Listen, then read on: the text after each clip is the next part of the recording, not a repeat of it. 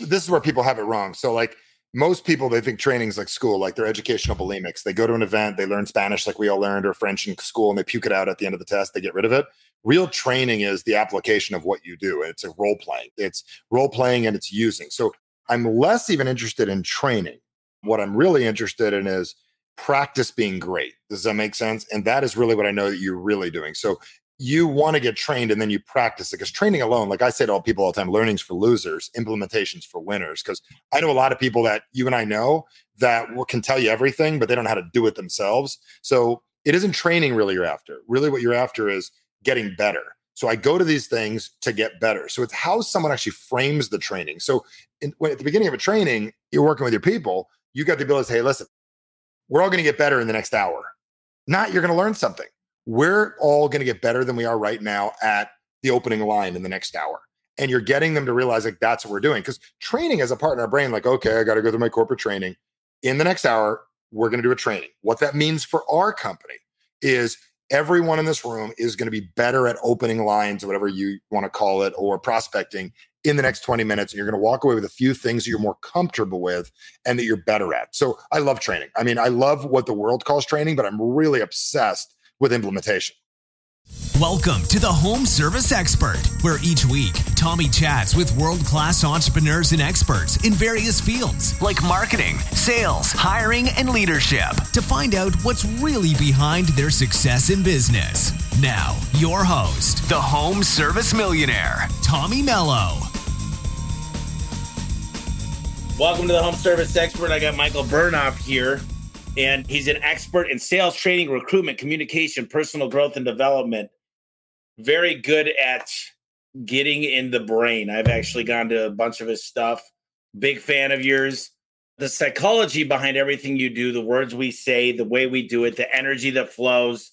I've seen you make people get hypnotized. I mean, you're part of the Human Communication Institute, founder and president. And... actually, I'm certified. I got a certification around here. Yeah. You made it to the weekend and you learned a bunch of great stuff. Yeah, this is going to be good. This is good. So you, we were just talking, you're, you're the keynote at Huge. There's going to be like eighteen hundred people there. Yep. That's going to be really cool. Michael is the president and the founder of Human Communications Institute that specializes in working with people whose success depends on communication clarity. He's also a leader in the personal and professional development industry and has worked directly with individuals as well as corporate executives who desire to transform their corporate culture in an ever-changing marketplace. He released his book entitled Average Sucks, Why You Don't Get What You Want and What to Do About It in twenty twenty, and hosts the Average Sucks podcast, a show which features conversations with people of influence that have learned how to create an average, an above-average life. The way I usually get started, Mike, is uh, Michael. is jumping into just who you are, how you got started. I've heard the story and just really what you got going on and who you yep. helped throughout the years. I mean, we've done we've done a lot of stuff. So I'll just give you the quick version of it. I know you and I are part of all kinds of masterminds and groups. And the best way I could put this is there's like two, anytime you're in a group of people, there's the good people that are good at what you do in service industry. And then there's the people that are not like really good people, but they're still selling a similar product. So what our company does and what we're really obsessed with, we got two groups of people. We got Uh, you got the people that my friends and stuff that work for the media, and they work for TikTok, Instagram, they work for Facebook, all this stuff. And they are using the same techniques we are, but they're using them to get your attention, lower your resistance, and increase receptivity. So for twenty-one years, instead of doing what the addiction experts do, and they get you to go on the journey they do, we teach you how to use your own psychology, your own language and communication to get people's attention, to lower resistance, increase receptivity, whether it's sales or even your communication. I work with U F C fighters right before they walk in the ring. I have a few people that we work with. They cannot get into names because of contracts, but I'm the last voice they hear. And I talk to them for a few minutes before they go in, go in the ring or the octagon or whatever they're going to do. And I get their psyche straight, or it's the company that's about to needs to rewire how they pitch their I P O that day, or entire sales organizations like the service industry that want the ability to say it in a way that the customer feels safe, comfortable, and has very little resistance to make a quick decision and save a company a whole bunch of time and money. So that's the quick version of what we do. Is we do very cool neuroscience psychology to make you effectively explain what you do better and make more people interested, make things happen. That's a quick version, buddy. Hey, I love it. The neuroscience. It's all about the, what do they call that? N L P? Yep. Yep. I've been studying that since I've been around neurolinguistic programming and psychology. I don't, I, I failed Psych one oh one three times. I was never very good at school, but I, I charge more than any therapist in the country for what I do. And I've been doing this since two thousand one. I've been around the use of words to affect the nervous system. And that's where like the slightest shift, like I have things that if you say to your kid, you think it's a good idea to say, but by saying it, you're actually disempowering your child. Or like, I've been teaching this lately, like everyone in the service industry, I'm going to give you like a set of lines that you could say, especially with your industry, that if you said these like two sentences at the beginning, you literally induce a drug inside of somebody to empower themselves to make a quick decision and feel good about what they do. So I will gladly just give nuggets like that away today. But at the end of the day, like I'm not kind of, I definitely am a drug dealer. Like I am literally like you are, like getting the right drugs at the right time in someone's brain so they're empowered or make a decision or they feel good or they feel connected. We're all releasing drugs, but are you doing one that scares people? Are you doing one that makes someone feel good or makes somebody feel like they can make a decision? And very few people understand this, and I can teach it in a short period of time. Yeah. You know, the deal is, is I got, I go by the ninety-six four rule. I don't know if that's still what it is, but ninety-six percent of communication and four percent is the words we say. But we've got a whole board that we train on. Never say contract. You say agreement. Never say yep. sign here. Yep. You say, okay, the paperwork. We never use words. Uh, the way we stand, the eye contact, the body language, how to win friends and influence people, when to shut up, yep. actively listening. We go into literally when I have a new group upstairs that's just started. And I said, guys, you're not going to learn a whole lot about fixing garage doors here. I'm going to show you how to fix a garage door. That's the easy part. The hard part is eye contact, what to say, when to say it, yep. when to back up. Yep. Uh, and I'll tell you what, I, I've not near as studied the psychology side, but I've studied a lot of body language. And I'm just fascinated by what you can do when you do it right. But the biggest thing I say, listen, you will believe in my products. I promise you that, because there's nothing better. Yep. I'll prove it to you. You yep. will believe in me. You'll believe in the company. The problem I can't do is make you believe in you. And if you can't look in the mirror and say, I'm a badass and I love myself and I'm not, I love me. I said, listen, I'm the baddest ass dude here. And I said, but if you walk in a room and you feel inferior and you can't look at yourself and you walk out of your house and you've got this baggage and you've got these bad people in your inner circle, you live in a cage. And that's the hardest part is me breaking them free, because human beings go through a lot of stuff. And, and I, as long as they're good with themselves, the rest is easy. Easy. Yeah, that, that's a big piece of puzzle. So like, I'll give an example. It's amazing. So we've got these two drugs that we sell, especially in the service industry. We sell people something better. Like we sell them a dopamine hit, like, oh, you know, you could do this and you could feel good. Like some people do windows and stuff, or maybe in your industry, you're putting new doors on, right? Cause you'll put new, like, oh my God, you'll feel good. And they get a high for like a couple of minutes, or you make them scared out of their mind. And they're like, if you don't fix this now, three people could die. Does that make sense? And this is where most people in the industry end. It's that middle drug where that's cortisol is fear and dopamine is excitement.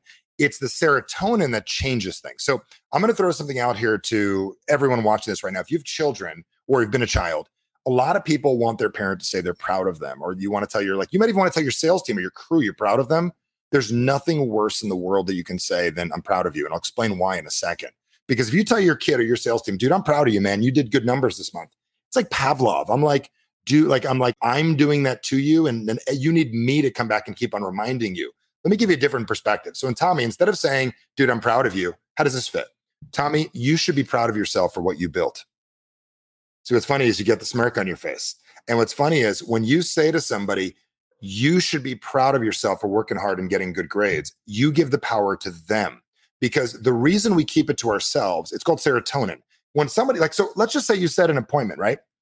And let's say you walk in, you're doing a service appointment, you walk in, you're meeting the first time. Imagine saying this, Tommy, Tommy, I just want to commend you in advance for even booking this appointment. Very few people wait a lot longer until things get bad. Having the courage to call us and even have this conversation, it says a lot about how you live. So great work. What's amazing is commending somebody for doing something empowers them, and then they can decide.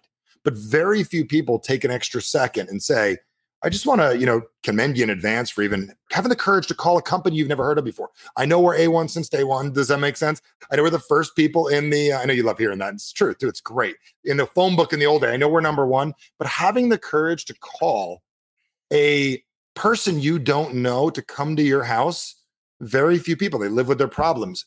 You picked up the phone.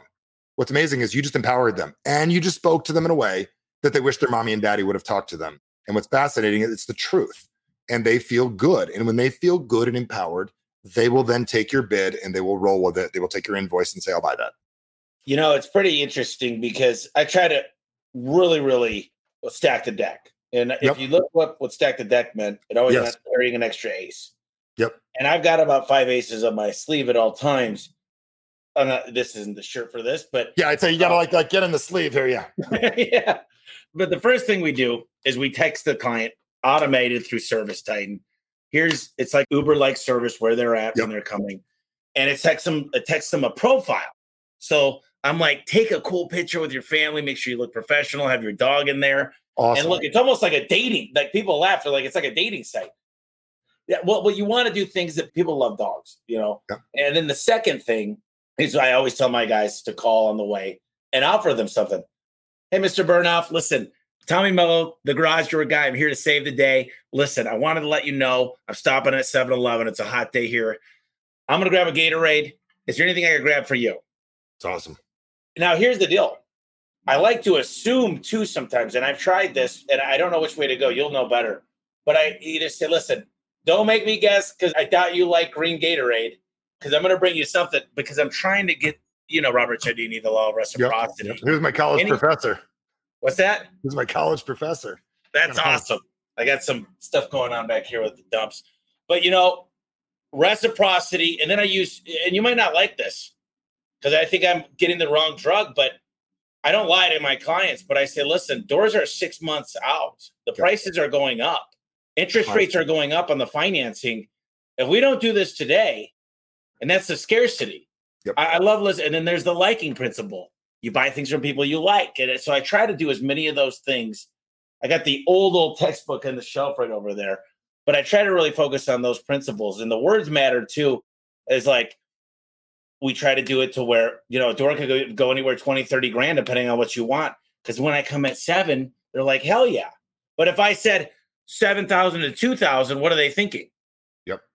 So after, if I say thirty, just like he says in the book, if you want your kids to clean their Hi. room, tell them you got to clean the whole house. Yeah, I love it. What I'd add to that, what's interesting is I love you. You were such an implementer, and I got to tell you, you are. And this is one thing. If everyone watching this right now, if you don't know much about Tommy, why he does this, literally, he's bringing when he shows up at events and he goes to things, he's bringing you with him. He's like, how do I give this to our people immediately? Like your implementation and your ability to share is incredible. The piece of the puzzle I'd add is like, you know, it's a doors are six months out. And this is where oxytocin comes in the connection.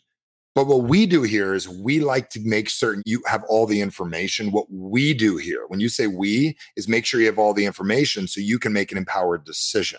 The empowered decision is the serotonin, the feeling you get like you can decide, you're in control. But then when you say we, when you're offering the green Gatorade and you bring the orange, oh my God, that is so nice. You know, that's what our company is about. We work with your family to not just fix your door, to make your day better.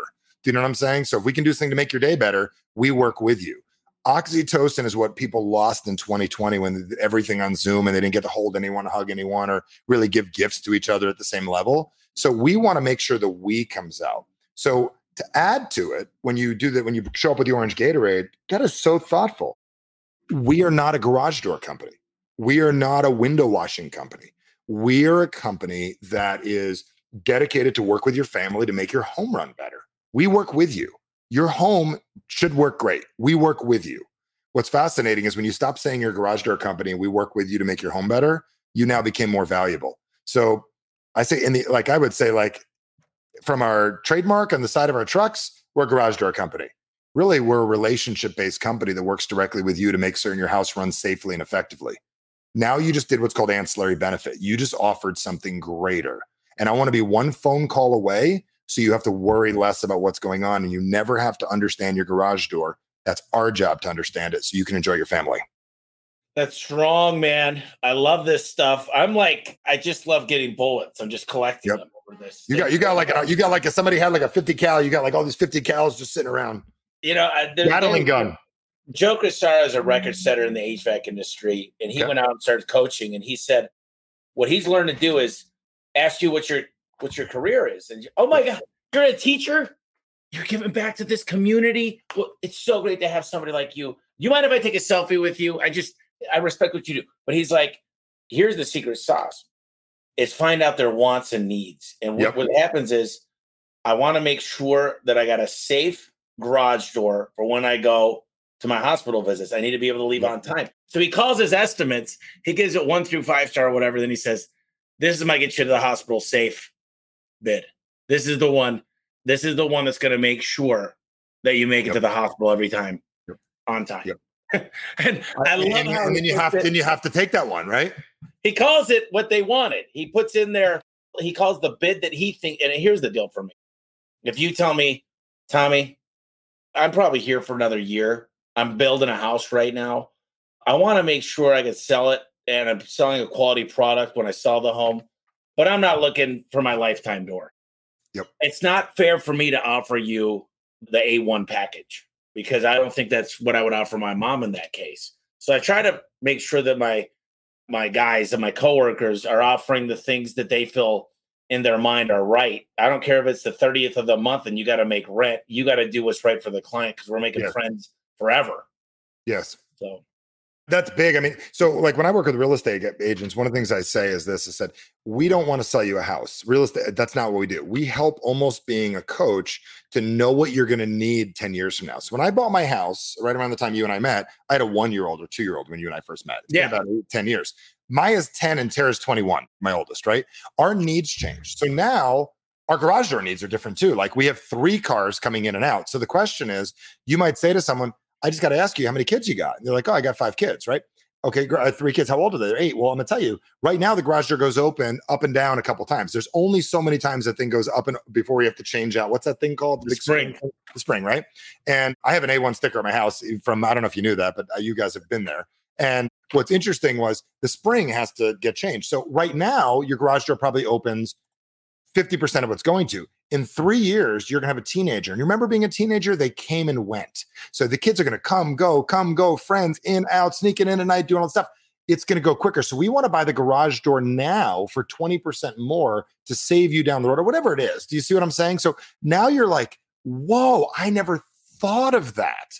So, and that's a, that's a thing all people go through. Like as your teenagers get older, they drive. These people aren't thinking. They have a twelve-year-old. In five years, this door will be here. We either put on the regular spring or the one that's appropriate for down the road when your teenagers are coming in and out three to five times. No one in the industry has ever said it, except for people listening right now. One of the things I say, and this is gold. Number one, the garage door is the smile of your home. But I say this, Michael, let me ask you this.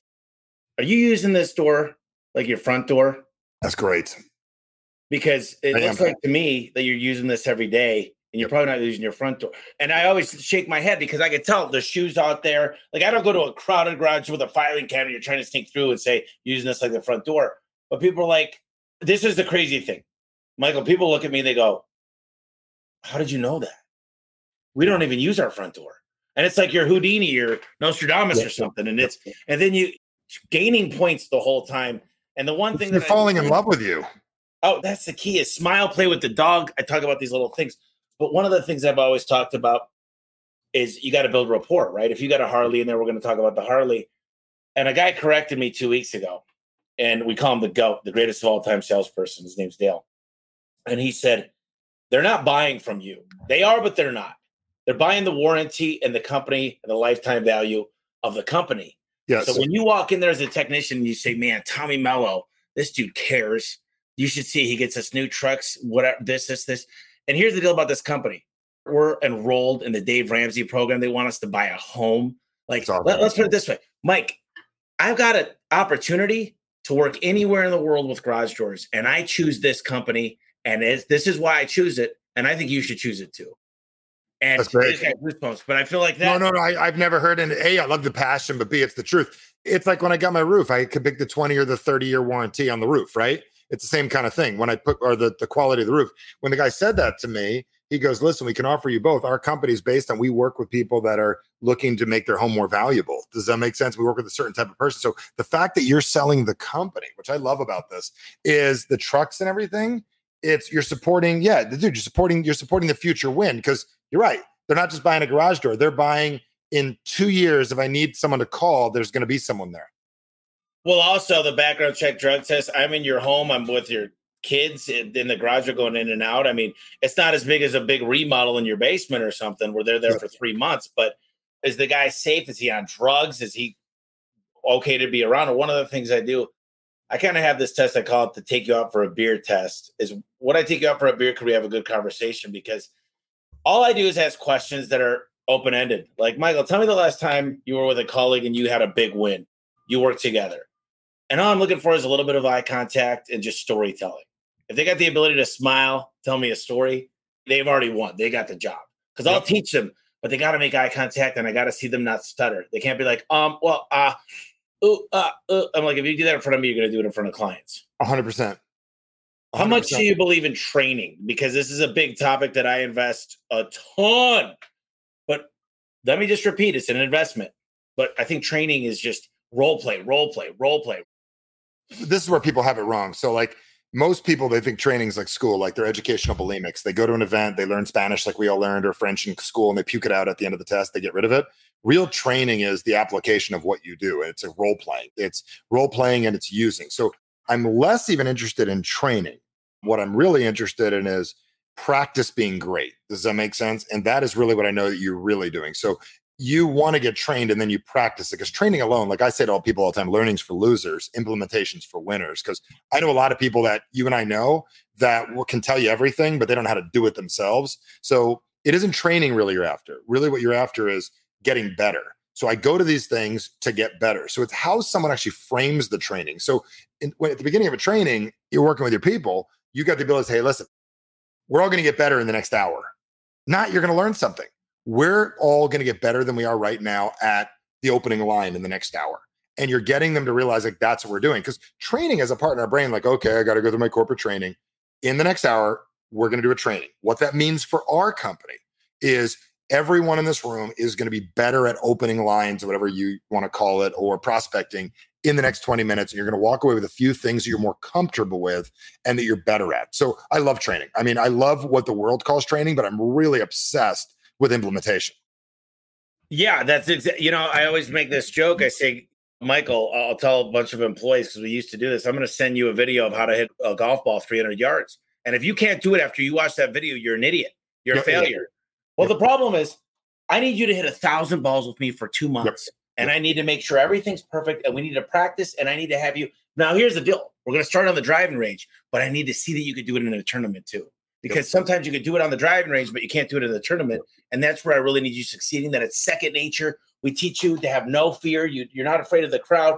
You're just, you're all you. And that comes from practice. And then we need to get you practicing. You can practice your speech, and we're going to get you practicing on stage. The first yep. time you go on stage ain't going to be perfect, yep. but we're going to get you better. The training will start happening on stage yep. because I'm going to come out with you to customers' houses. But the one thing I'll tell you this, we don't train our people. I think a lot of people, they're training in the garage full time. You're like, you're going to go out there for a week. You're going to go shadow somebody for a week. Then I'm putting you on your own. They're learning on the job how to fix garage doors, how to do pools or whatever you do. My guys know I'm just always perfecting. I, we're always working on these things. And I can tell you, my buddy owns, um, you ever heard of Bottle Blonde? Oh, yeah, yeah. So Les and Diane and uh, my other buddy, Charlie, runs it. And their average table per night is six thousand dollars. Wow. And I said, how in the hell do you do that? He goes, we spend two hours a night training our yeah. cocktail servers, yeah. how to go on social media, how to go for birthdays, yep. exactly how to sell, when they upsell the next bottle, how to get the guys to buy the bottle, how to get the guys interested in the girl. They've got a whole training program that's all bar science, like John Taffer shit.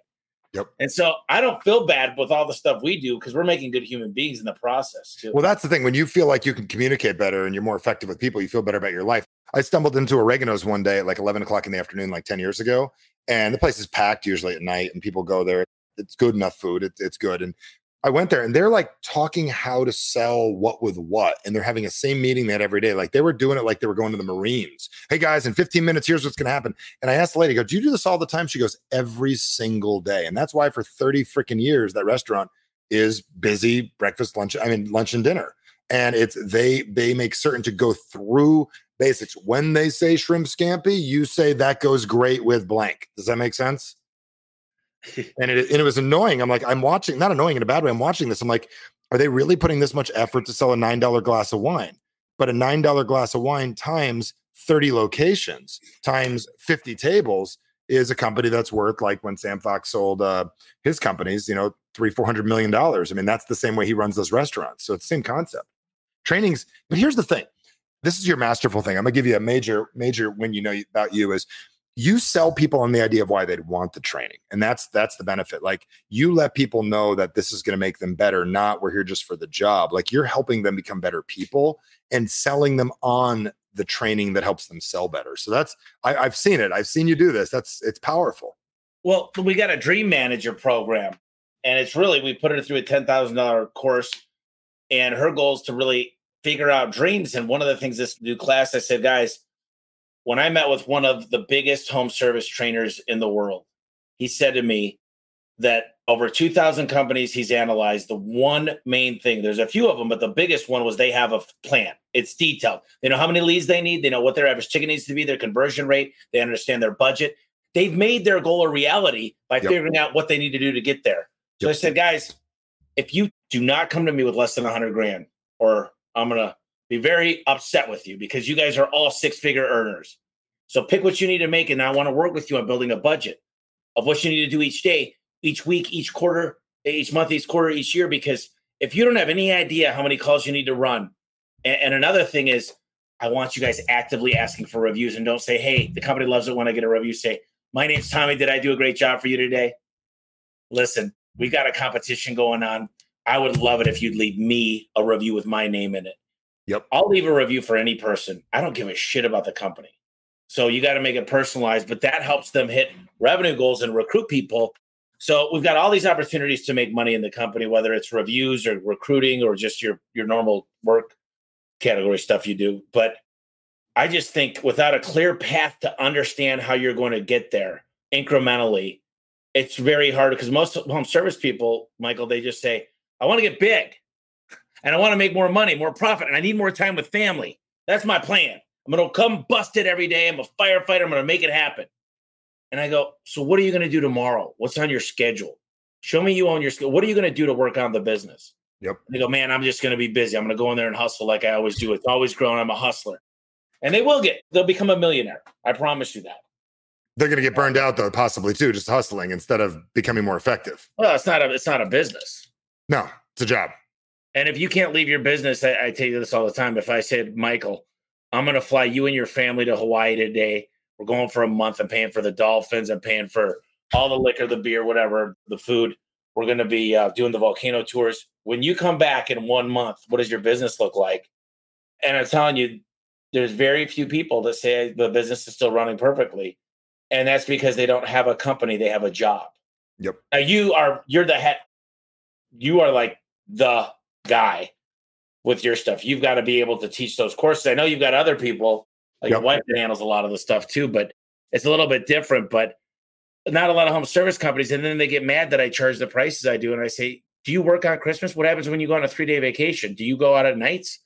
What happens if uh, something goes wrong and you're not there? I, and it's frustrating because you go on these Facebook forums and they always complain that this company's charging too much because there are the companies that are charging a lot of money without an infrastructure.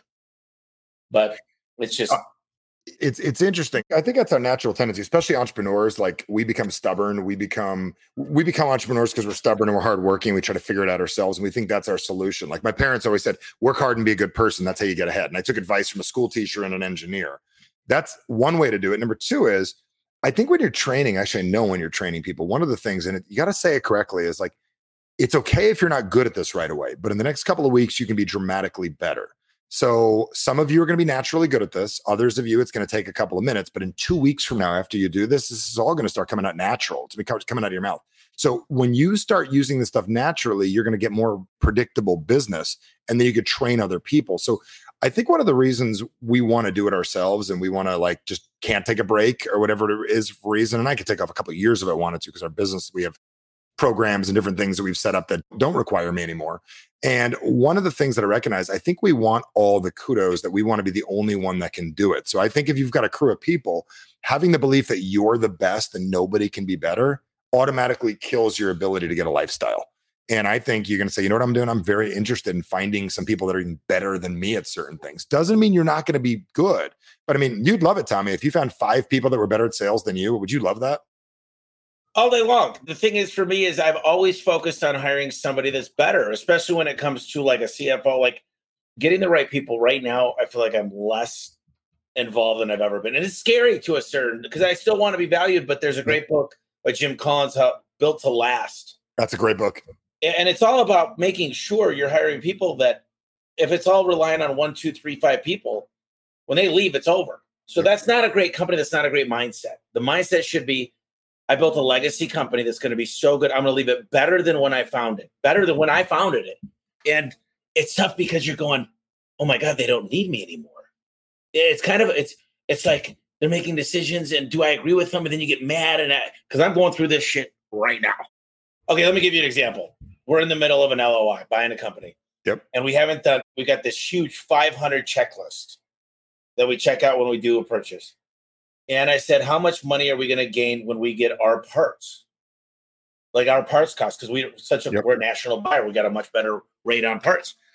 And they said, well, we haven't got into that. And we're closing in two weeks. And I said, okay. And I said, this is important. And I would have thought with our financial team, the size it is, the due diligence period we had, that we would have been able to see this stuff. But also I said, we're ninety percent there as we do more of these and we continue to do more. I just don't want to not keep making these mistakes. So all I ask is that you build this into the system. Yesterday, Bree, my girlfriend, texted me because she gave me the wrong location. We made a mistake together. You know, I'm just going to be an open book here. And those of you listening that know me, I, you know, we got a great relationship. I love her to death. But I'll just tell you guys, there are times in a relationship when you work with somebody. She said, uh, I guess I'm a F up.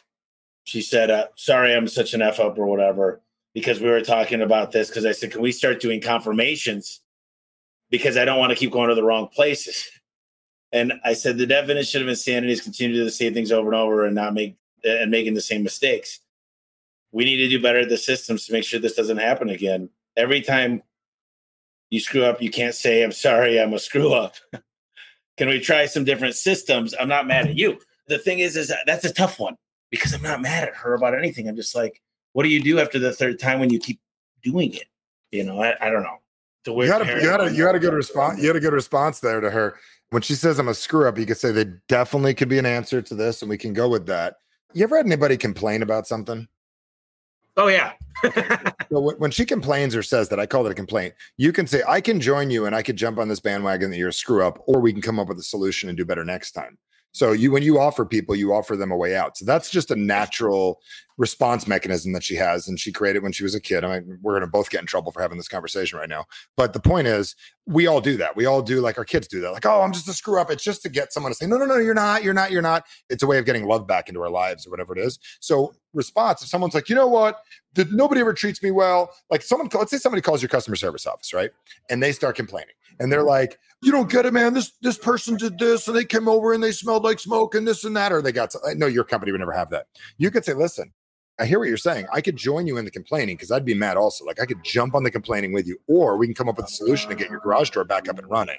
You just tell me what you want, how you want me to spend my time. Do you want me to join you in the complaint, or do you want to come up with a solution? You just gave them the control back because all they felt was they're out of control at that moment. So that little technique is huge that you can use. I don't know how we got there to that, but that little diffuser. Oh, I like that. No, I did. You know, this stuff is actually actionable. You know, a lot of the things that I, I'm talking about, I, I think a lot about these things and how we deal with people. I was going to tell you something else, but I lost it. It was about. um. You'll find it. Well, a lot of times with customers, I diffuse them. I just, I tell them I'm the owner of the company because they want the command. They want to know they're dealing with the top. And then I say, and I'm telling you, I've had people sit in front of me and watch me do it. And they've said, this customer's called ten times, they're irate. And I say, Michael, I realize we wasted your time. I'm the owner of the company. I want to hear exactly what's going on. And I want to tell you up front that I'm embarrassed at the situation. And I want to hear all about it. And then I literally put my phone on mute and put it on speaker. And we sit here. And ten minutes later, I'm like, oh my gosh, listen, here's what I'd like to do. Your time's important to me.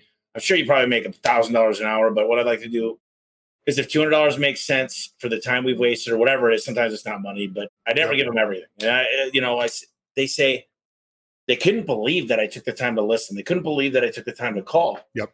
And it's crazy because you can diffuse the situation. But what's funny is a lot of times they want to deal with the owner. Yep. They have to deal with the owner. They like they feel like the owner's got to know.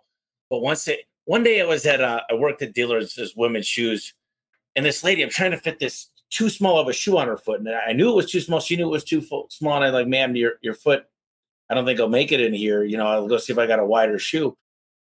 And she said, I don't think Mister Diller would like your attitude. And I said, what would what would Mister Diller say to me right now? The shoe doesn't fit. What was the response? She was very upset at me. I guess I would be upset if I fit in a shoe ten years ago or something. I don't know. But that, those shoes were ruined after she tried to put them on. But, you know, what are you supposed to do? I mean, I guess we have a certain policy there. This was in my early twenties, so this is a long time ago. But, but you learn. And a lot of people don't know that, like, we learn in these interesting environments like shoes and stuff like that. It's the people business. Everyone needs to experience getting out there, like our kids and stuff. We need to get people out as quickly as you can into sales environments because you're going to need that stuff later in life. Like, it's most people don't know about your shoe background. I didn't know about that. That's fascinating. I was which, which, dealer, which, which one did you work at? The dealers in Chandler. So I worked at the Cheesecake Factory. The Cheesecake Factory. I worked at uh, P F Chang's. At yeah, Chandler? All in Chandler. I opened up the mall with the Cheesecake yeah. Factory as a busboy.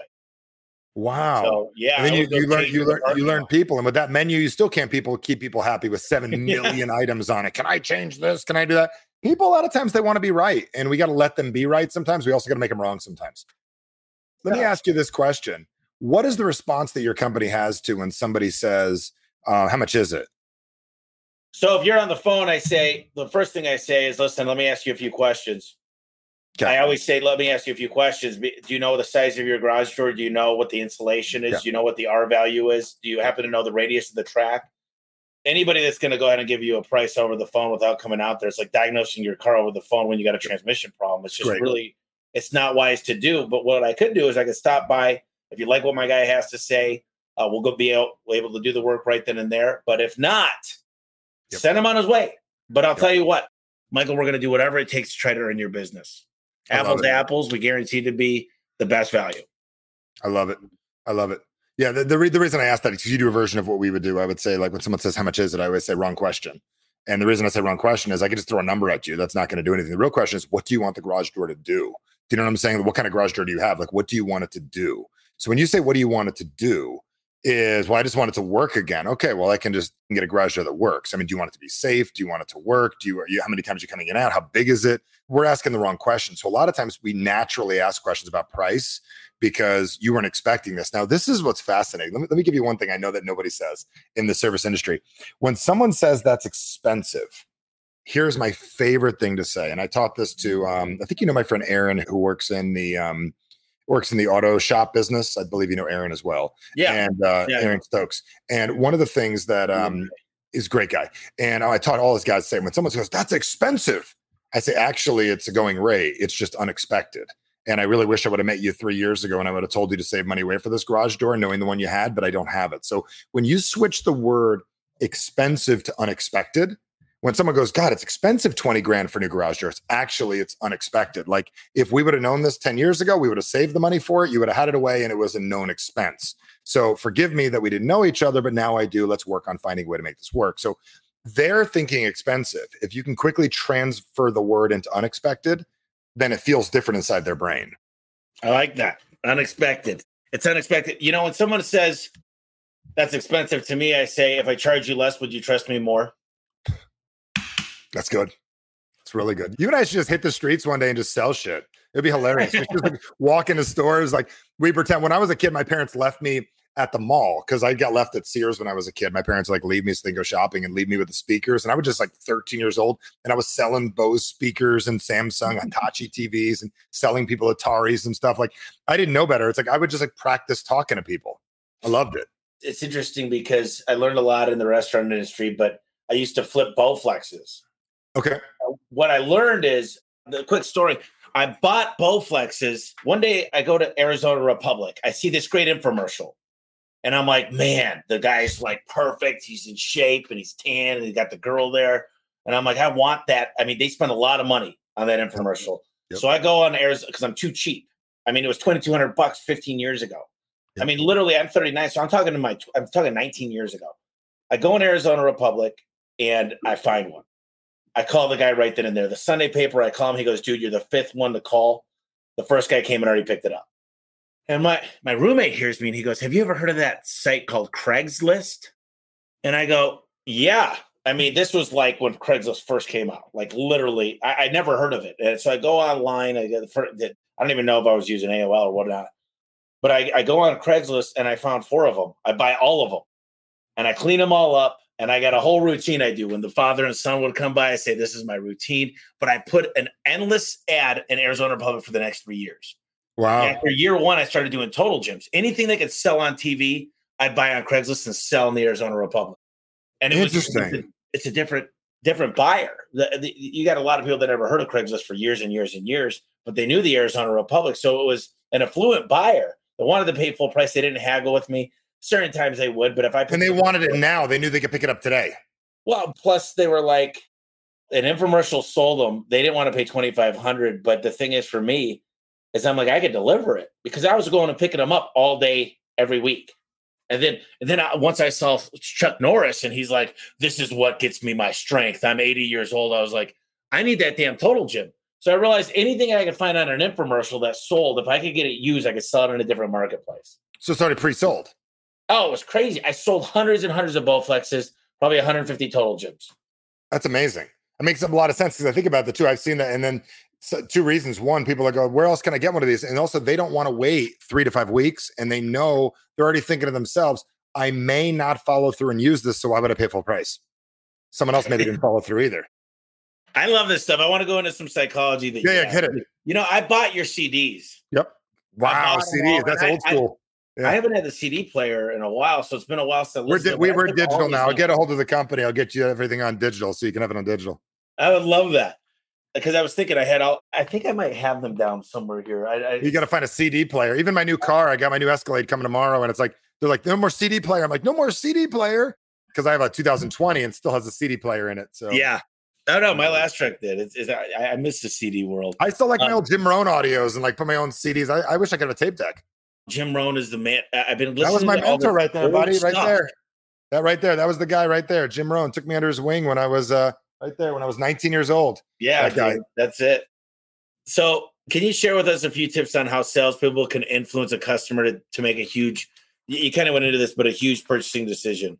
So instead of just doing random, let's let's create a scenario. Anything. If you want to do garage doors, or you want to do, I see a guy right here with an electric company. Yeah, create let's a do, scenario. Let's do, uh, I do. I do best in real scenario. Okay, so let's just go through this. So a lot of times the biggest things you're going to sell uh, as an electric company, you're obviously, you got the panel, you've got a, um, there's a lot of upgrades you could do on the panel. I know Mister H V A C very well. But as far as the costs go, you know, sometimes for, to switch out all the, the original lines, you're talking twenty, thirty grand. Okay. So let's just use the example of it as a thirty thousand dollars sale. And I know a lot of people, here's the problem is they, most guys that work for me never spent thirty thousand dollars on anything. They don't own a house. Okay. And so it's a mind.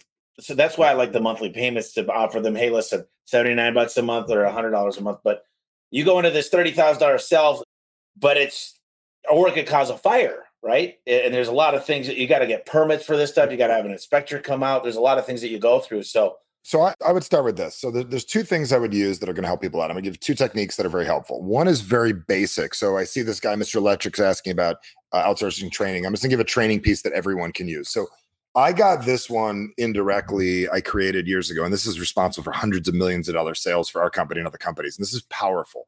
So what I would do is I would say very simply, like, so I would say, let's say, I think, is Mister Electric an actual company? Is that a company? Yeah. Okay. So I would say, so how familiar are you, Tommy, with Mister Electric's very simple four-step process? And the reason I would say how familiar are you with the four-step process is when three things are true, the fourth is automatically true. I'm not going to get into the details of that, but if I told you, hey, Tesla stock's going to go up today and it went up twenty percent today, you'd probably listen to the next thing I said. I said, hey, when you make a right turn on Apache today in Mesa, you're going to see a fire. And if you saw it, then I tell you, hey, by the way, um, there's going to be an announcement tomorrow that Michael Jackson came back from the dead. And let's say all three of these things came true. The fourth would automatically, you would trust me after that. Because when three things are true, the fourth is automatically true. So the reason I create a four-step process is to build a connection with somebody, but also to show proof of concept of what happened. So I would say, so how familiar are you with Mister Electric's very, very simple four-step process? What are most people going to say, Tommy? Uh, you know, I'm not sure exactly what it is. Could I just take thirty seconds and tell you the process so you know how this whole thing works? You bet. Let's go through okay. it. Now you feel like you're in control, even though I wrote the contract. So you know that if you're buying this company, you should probably write the contract, not let them write the contract so you're in control. So then I'd say the first step is we are a relationship-based company, and we make certain that we want to work directly with you and your home and your family to put only things in here that are going to work long-term because we're doing this for a while. So first step is I need to make sure we get along. I want to talk to you for a couple minutes and find out, like, just we have to connect because this is an important decision you're making. Step two, is it okay if I move to step two? Can I oh, absolutely. I now, what's funny is you think you're in control. You're not. Does that make sense? I am. Step two is I want to find out exactly what you're looking for because there's a thousand options that you can pick. And we need to think about the one that's best long-term for this home, whether you're planning on being here long-term or not.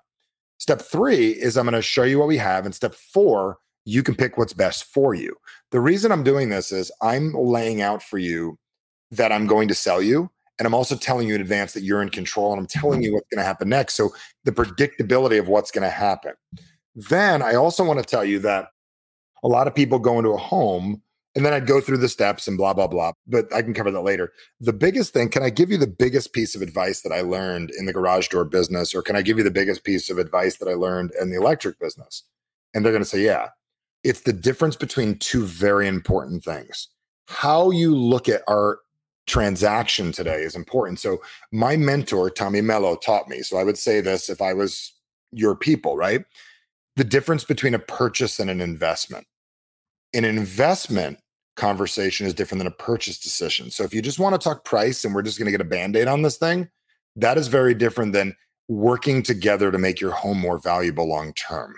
Do you see what I'm saying? So an investment is one conversation, a purchase is another. So it's what's powerful about this is when I tell you that we can put in a brand new air conditioning unit, we just raise the value of your home. You're investing in the future sale of this home because you don't want to fix this thing five days prior to it. So when I educate you, can I give you some advice that I got from my mentor, Tommy, or from the owner of our company, Tommy Mello?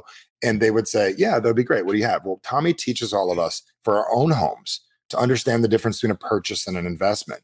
If you purchase something that fixes your current problem, like a Starbucks coffee, you get a forty-five minute high. An investment is something that five, ten, fifteen, twenty years from now has raised the value of something.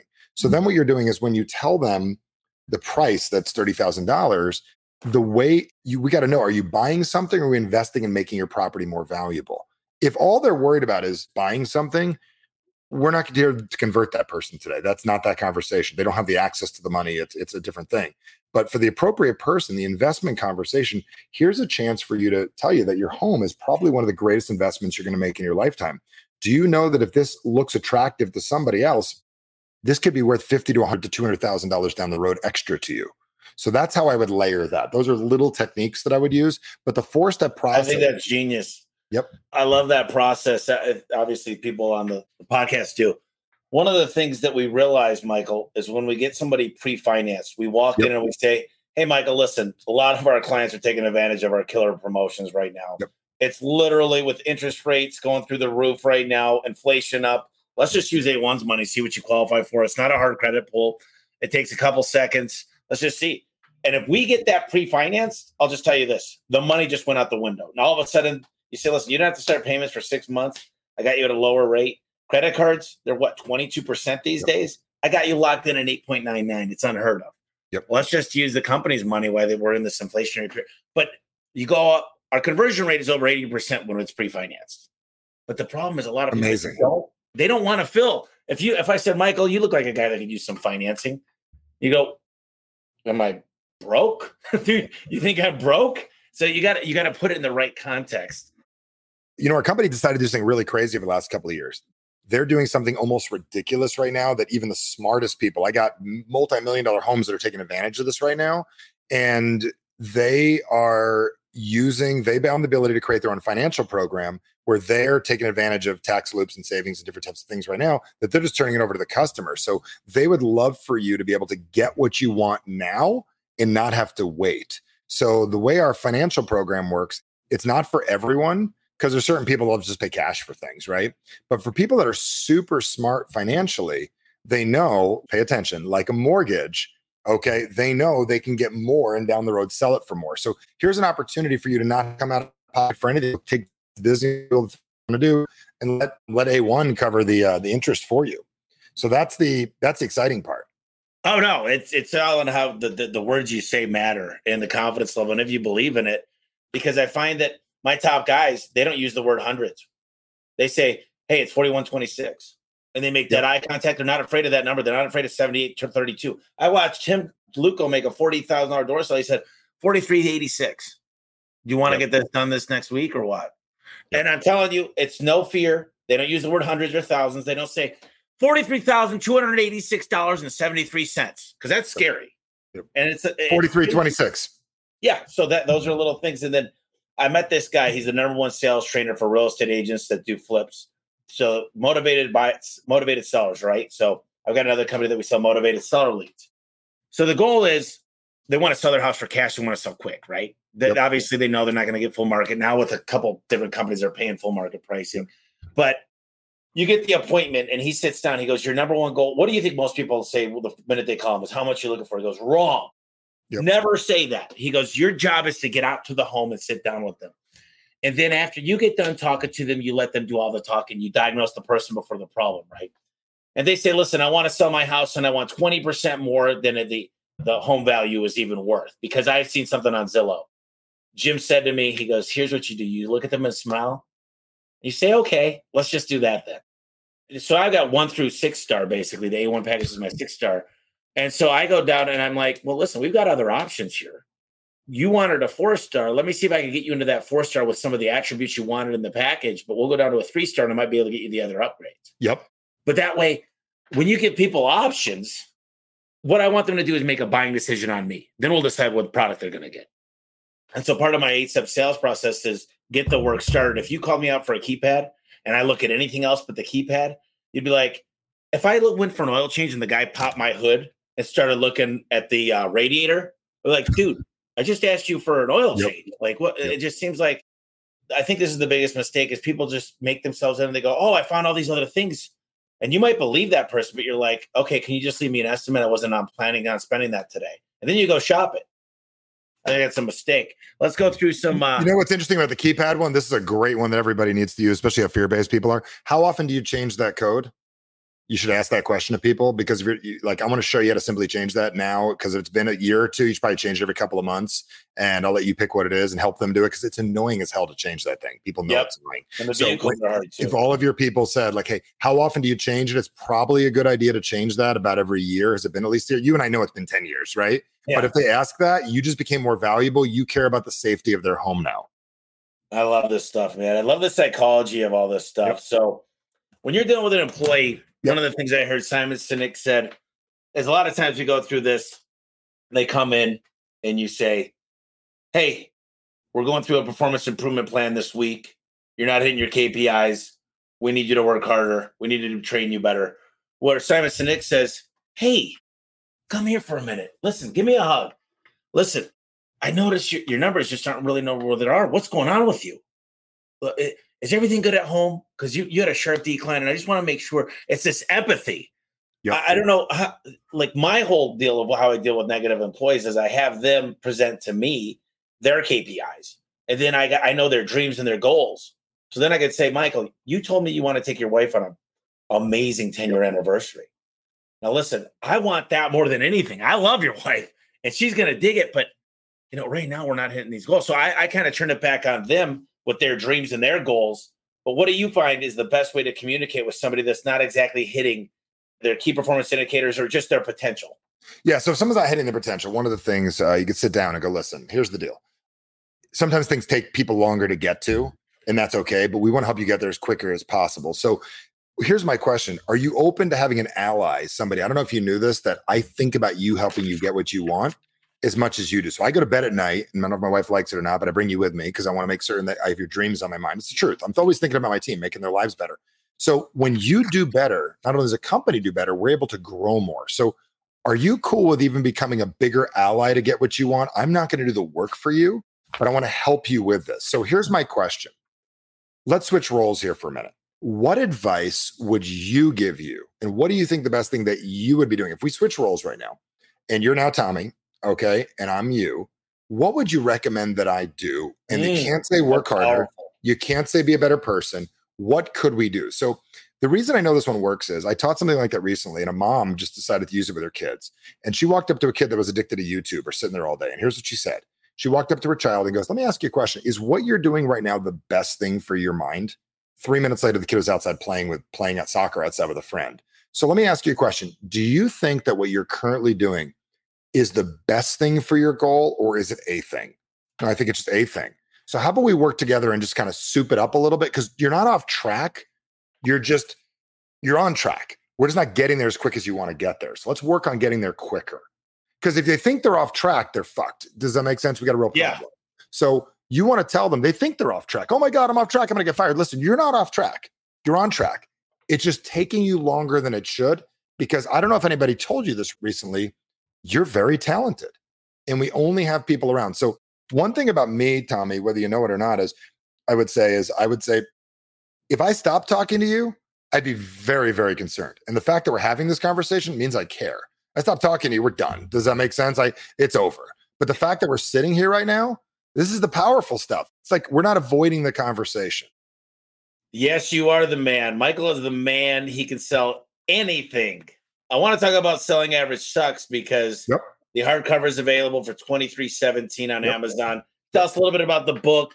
Yep. And why people should get it. You know, I want to talk to you too a little bit later. I know we're doing a podcast on yours, yep. but there's a couple opportunities. I, it's been a while since we talked. We got to get together. All he does is tell stories about Grant Cardone told me this, and this billionaire told me this, and all. So one of the things that I've realized that I do is I'll tell everybody everything. Yep. Like there's no secrets. You come here, I'll show you my C R M. I'll show you. I can't give you my manuals because I bought those from Al Levy. They're his intellectual property. Yep. But you could buy them at a discount from us. But overall, I'll give you the shirt off my back. And what I learned is, is that's just a natural thing for me. But I would listen to Alex, and he got like two hundred thousand hits on one hour thing he did because he's just sitting there saying, this billionaire told me this.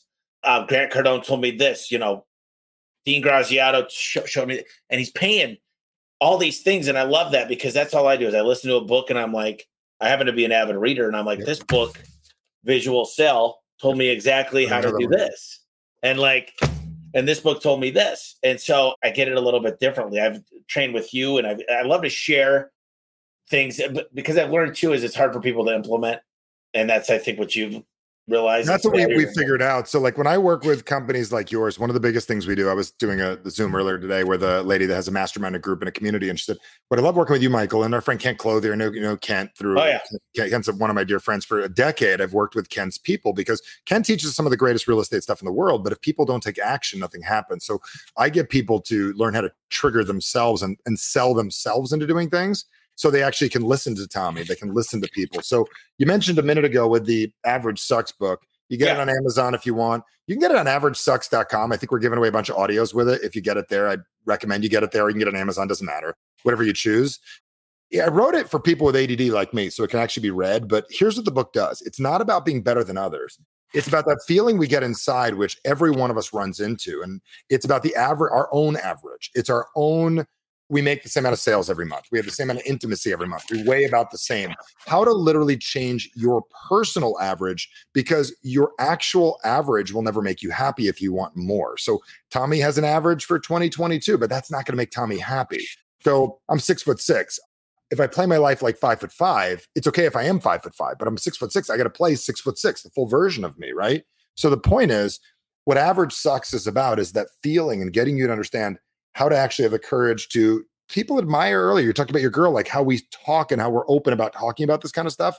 Some people wish they could be that way with a significant other. That's not fear in your way. Fear is a bullshit concept. That is your average, your old identity holding you back. So it is the easiest read in the world. It's powerful, and it's it's going to piss you off a little bit in a way, because you're going to say, I wish I would have known this when I was five and I would have lived my life differently. You're better off saying, hey, I'm fifty now. At least I know it now. And not me fifty, I'm not fifty yet, but you know what I'm saying? The purpose is, that's the purpose of it all. So I highly recommend it to everyone. And funny thing is, if you have it on your nightstand and in your car, because average sucks, you can't be a loser. It's impossible. No, yeah, no, it's, it's I see Kenyon all the time. Every time I see him, he's got yep. an average sucks shirt. Yep. So no, this is great, man. I, I really appreciate it. Uh, if someone wants to get a hold of you, how do they do that? You could just get a hold of us through the company. You can just send me an email. Uh, you could send it to, uh, what would you send to Mike, M I K E at Michael Bernoff dot com, real easy. Mike at Michael Bernoff dot com. I'll send it to my team, and we have a process for that, obviously, right? I definitely recommend uh, check Michael sold on buying the Average Sucks limited edition box. Yeah, you should, Cody. You're going to, dude, when you see that box, let me tell you something, buddy. You are going to steal that idea for your company. When you open that thing, it's impossible not to tag and show everybody online what you got. It's a shock and awe. Dan Kennedy would have drool over that thing, or Frank Kern, or anybody we know, because when you open it, it buys people into the agenda. It's awesome. It's pretty is badass. It something like, this is what I'm sending to, does it start playing a video? Uh, no, what it does is that I, I that, now I'm buying the limited editions. Yeah. So what happens, you open up the box and the box talks to you, and it's got really cool stuff in it. It's things you'd want. So you open up the box, and when you open it up, it, the box actually has words written inside of it, and you're not here to be like everyone else. And it's got the book, it's a signed copy of the book, and it's got a water bottle that's also like a lantern that you use. It's stuff you can't throw away, stuff you'd want. So it's it's pretty impressive, uh, and it's great marketing. I had um, the company that we bought the boxes from, they loved it so much, the box they made, and they sell hundreds of millions of boxes a year. They actually featured our box, which is super cool. And we're not as large a company as Costco and stuff that they make stuff for. So check it out. It's right there in the upper right-hand corner. Average Sucks t-shirt, limited edition box. It's yep. right there. There's at the top. Okay, yep. Let's just go through last couple questions. Yep. If you had a few books that changed your life, is there any books that, not the E-Myth Revisited, not, no. You know, Pitch uh, Anything. You have, you're a Pitch Anything? Yeah, Pitch Anything. Pitch Anything's really good. I love Pitch Anything. A lot of the books that I read are so weird and, I, and good weird. Like I read like books like that are old N L P books that I've read that are just like mind-blowing, that are, I don't usually send people in that direction, but I will tell you some of the biggest books that I've read that were big back in the day, if we'll go back to old school, was The Greatest Miracle in the World. That book by Og Mandino, not The Greatest yep. Salesman, but The Greatest Miracle. That's one of those that woke me up in a big way, because it got me to realize that people are living without a hope, a prayer, and a dream. And our job in life is to wake people up. Oh, I believe one of the best books you can get is Our Happy Chemicals. And I believe it's called Our Happy Chemicals. And it's it explains how we use the different drugs in our brain. Have you read that, Tommy? No, no, I believe it's called that. And I love it. And it explains how to use them. I believe it's called Our Happy Chemicals or Our Happy Brain or something like that. Let me let me grab that, because I've read that like ten times. You're still using Infusionsoft? What's that? Yeah, we still use Infusion. so we've got a full time expert on it, so it's great. Did you use it for a while?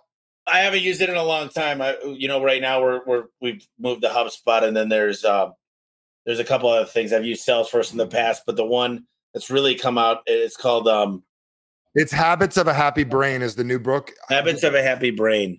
Dude, get it. It's the rebrand of it. You're going to be amazed. It is incredible. Retrain your brain for boost. I mean, boost your dopamine, serotonin, oxytocin. And, and I mean, it's going to blow your mind. That one right there is like, boom. I'll tell you what, I, I'm going to close it out with this. I'm going to buy the book. Oh, I got, I just finished yours. They got the nice kit one. We talked about a lot of things. And I'll let you close us out. Maybe we didn't hit something. Maybe there's something you think the audience should hear, they need to hear. But let's just have you close us out with something that's inspiring and gets them to take some action. So this is the biggest thing that we're dealing with in life. Most of the reasons we do the things that we do, and this comes right out of the book, but it's important to understand. Most people do the things that we do because the majority of our goals and ideas are outdated information, which means that your drive, your desires, your dreams were all designed when you had a problem one day that you wanted to solve. So we identify as somebody that wants things that were a long time ago. So I think one of the biggest ideas that you can do, and I, my buddy Brad Costanzo had me on a show once. Did you know Brad? Brad had no. me on a show, and super cool guy. He worked with Jesse Itzler at the beginning to get his brand off the ground, which is awesome. And one of the things that I said to him, I said, when is the last time you looked in the mirror and realized how far you've come in life? And I want you to think about this. A lot of us are still trying to fix our nine-year-old self or our twelve-year-old self instead of going, like I'm forty-four right now. What can a forty-four-year-old man do that's done, I don't know, eighty, one hundred million dollars in sales in our business, that's traveled around the world, that owns real estate, that's done that? What can that guy do? Or maybe what can a fifty-two-year-old woman or man do that's raised three kids, that's been through tough stuff, that's made it through a divorce? What can that person do? And then really realigning your goals and the things from the person you are, not from the decisions you made a while ago. That was my biggest realization. I went from, the only reason that book has fifty thousand copies out in the world right now is because I fought it for ten years, Tommy. I think I was talking about writing that book when I first met you, yeah. and I couldn't get it done. And then one day I asked myself that question. What can a forty-year-old guy do that's got a great wife, great family, great kids? What can that guy do? And three days later, I asked my wife for help and we got the book done, and it's, it's out in the world. So I think a lot of us are wanting to get rich or make our businesses work based on insecurities and problems from the past or different things that we do. Like I, I tell everyone, if you haven't taken our call to action program, you definitely want to do that. That telecourse is badass. Everybody should do that. The reason I say that is if we would just reassess the things we want based on who we are today and stop wanting things you always wanted, you'd be amazed. You you might want different things. Like right now, the things I want and the way I want to live is different. So that's my wisdom for all of you. It's like, I guarantee the things you're chasing, the stuff you're after is ten years old and outdated, and you get it. It's not going to make you happy anyways. Like you get a new car and you're like so proud of your new car, then you get a little mud on your feet the next day and you got thirty-nine more payments. The question is, what is it you want today as the person you are? Not what are you chasing? And you're going to be amazed. You elevate your goals, you elevate your dreams, and you'll get there faster because you are probably living a life that's looking to solve a problem from a decade ago. And it's fascinating how that changes, even in your relationships. So there's your wisdom, Tommy. That's great. No, my it's got my brain going. I can't wait to sit down with you in the studio. Yep. Listen, I'll, I'll text you here in a little bit. I know yep, you got to run, but thank you for doing this, brother. I thank you. It.